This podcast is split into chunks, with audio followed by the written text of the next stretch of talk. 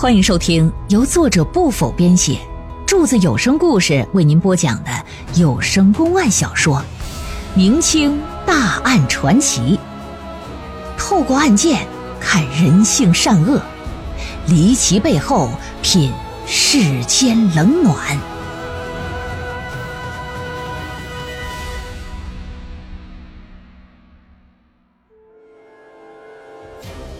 话说这一具男尸被发现死于海中，官府介入调查之后，发现几个乞丐具有重大作案嫌疑。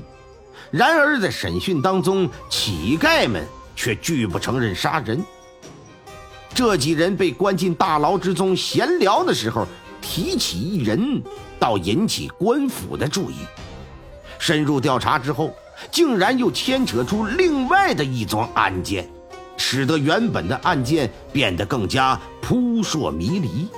那么，乞丐们所说之人，到底是谁？另一桩案件又是什么？究竟谁才是真正的凶手？请您接着收听《宁远绝华岛命案》。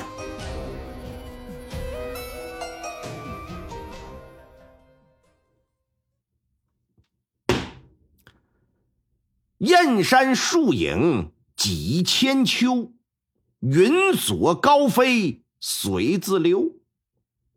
浩瀚渤海飘玉带，一轮银月滚金球。远自海南三千里，近到幽云十六州。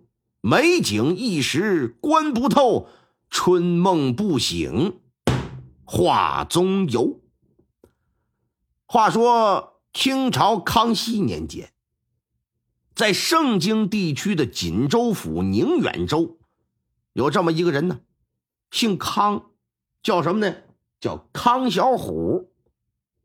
父母啊，在他小时候就先后去世，他一个人无依无靠啊，这就被一个耍猴卖艺的江湖人给收养。之后呢，便跟着江湖人是走南闯北，哪儿都跑啊。到了十五六岁的时候，这江湖人也得病走了。继承了耍猴手艺的康小虎呢，哎，就继续的以卖艺为生。当时小虎手里呀，有一小四大五只猴，这几个猴啊都挺健康的，比他爹妈身体都好。你看看。可是有一年，那四只大猴啊就感染了瘟疫了。一下子嘎巴嘎巴的就都死了，就剩下一个小猴崽子。这小猴崽子有个名叫啥呀？叫铁蛋儿。哎，是一只公猕猴。由于猴子呀本来跟人就接近，也非常通灵性，又是这小虎带大的，经过小虎的一番调教呢，这猴子呀就把小虎当做自己的同类，甚至说当做自己的爹妈来看来了。小虎也拿他视为像自己养的儿子似的。这突然之间就剩这么一只猴了，显然没办法继续再耍猴卖艺了。上山去抓再训练，这也不现实。另外这一年呢，康小虎已经二十了，也厌倦这种东奔西走的生活，哎，不想再以耍猴卖艺为生。再说也心疼那猴。当时人在哪儿啊？就走到了山东。哎，刚好看到一肉铺啊招学徒，于是乎呢，就带着那只小猴啊改了行了，学起屠宰来了。有人说杀猪宰羊的还用学吗？那必须得学呀！啊，从哪儿下刀，怎么下，如何一刀毙命，怎么能放出腔子里的血，怎么去分筋错骨，怎么开骨缝，怎么大卸八块，怎么剔肉，你这都是知识。光阴似箭。长话短说啊，这么一晃，小虎跟在肉铺里啊就干了三年。这时的他杀猪宰羊的手艺，那就已经非常精湛娴熟了。对于贩卖生肉这一行啊，也挺了解。虽然在肉铺子干的挺好吧，每个月赚的工钱也不少，可小虎心里还是空落落的，就觉得呀，你说自己这一辈子，哎呀，我这什么时候是一战呢？难道我要给人家打一辈子工吗？你说我这也二十郎当了，老大不小的了，那我咋的？我这也不能天天是吧？基本靠手吧，那性生活，我得整房媳妇儿啊。可是谁又愿意嫁给我呢？这一想到自从六七岁就离开东北老家，自己就再也没有回去过，小虎就萌生想要回老家做屠宰生意的这个念头了。经过几天的深思熟虑啊，这就决定下决心，我要回宁远州老家。于是跟店主辞了工。带着猴子铁蛋儿就踏上回家的路了。小虎的老家呀，其实并不在宁远州的城里，而是在州城东南十里之外海中的一个岛上。这个岛叫什么呢？现在还有，叫绝华岛。这个岛的来历，哎，嗯，可以说呀，挺神奇的。向来也都有居民在上面居住。在宋唐时期呀，这个岛还被称作为是桃花岛。到了辽金时期，由于有一个叫做觉华的和尚在岛上修行，后来圆寂了，为了纪念他，改了名了，啊，叫觉华岛。后来又到了民国年间，因为岛上啊长有野菊花，又改名称之为是菊花岛了。你看。你这不是这么解释，你是不是得以为这岛长得像人体器官似的才叫菊花岛？这岛之前的岛主那是我老丈人黄老邪。嗯，菊花岛在历史上留下浓重一笔是在明朝末年的时候，当时这里是军队粮料的储备基地，是粮站。明朝天启六年，努尔哈赤啊率军攻打袁崇焕的守卫军。就打到宁远城了，一看这久攻不下呀，调转枪头啊，就改为攻打觉华岛。当时正值隆冬季节，海面也结了冰了。后来金军直冲岛屿，是大开杀戒，哎，结果杀死明军七千多人呢，杀死商人民众七千多人。此外呢，还有八万多担粮食，两千多艘船。都被烧毁了，可谓是损失惨重啊！所以了解明末这段历史的人，一定都觉得对觉华岛这地方不陌生。小虎回到觉华岛老家，就感觉哪哪一切的一切都是那么熟悉，一切都是那么自然亲切。当了几年学徒，卖了几年苦力，走的时候人东家也没白了他，给揣了点银子。回到家买了个房，安顿下来之后啊。就做起属于自己的小本生意来了，干啥呀？专指从州城里进购活猪活羊，拿船呢给运到岛上，当场屠宰分解之后，哎，再送到岛上的几家肉铺，成了批发商了。由于他这个人能说会道，哎，腿又勤快，跟肉铺老板的关系啊就处的非常好，所以说他的生意呢向来也挺稳定的，收入也不错。他的想法是啥呀？我好好干上两年，到时我托媒人娶房媳妇再生上两个孩子，是不是？你就不生孩子，我养活铁蛋儿也行啊！我这辈子就算是得以了。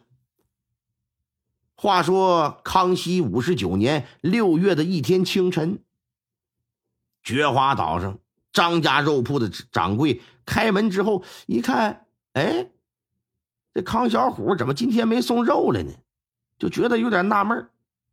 因为自打和小虎合作之后，无论是刮风下雨啊，那早上肉是必然得送啊。即便有事耽搁了，送的晚一点，这小虎也会让那猴子铁蛋到肉铺来通知一下掌柜的。掌柜的只要看到铁蛋不停的朝他鞠躬，就明白是什么意思，心说今天得晚点，还得等一会儿。可今天奇了怪了，没看着康小虎，也没看着那猴子铁蛋这天气呢又响晴博日的很好，也不影响送肉啊。难不成这虎子生病了？张老板在门口正琢磨呢，就见到不远处快速的跑来一道黑影啊。由于这天呢刚放亮，也看不清是个什么玩意儿，还以为是野猫野狗呢，往旁边还闪了闪身。等黑影来到近前，站住身形的时候，这才发现啊，原来是猴子铁蛋。本以为这铁蛋啊要给他鞠个躬，要告诉他小虎可能晚一点到，却不成想今天这只猴子是一反常态，蹦起来呀，拽着他的衣角啊，就往前窜，嘴里边滋滋的就怪叫，一副挺着急的样。张老板说：“你这什什么意思呀？你这是干干干啥呀？”这猴子一听这话呢，一只手拽着张老板的衣服，另一只胳膊抬起来就来回比划，然后转身就跑。跑出几步之后，一回头一看，张老板站着不动，就又回来拽他，重复之前的动作。啊啊啊！你你要带我走啊？那就走走走走吧。现在我看看去吧。这事出反常必有妖吗？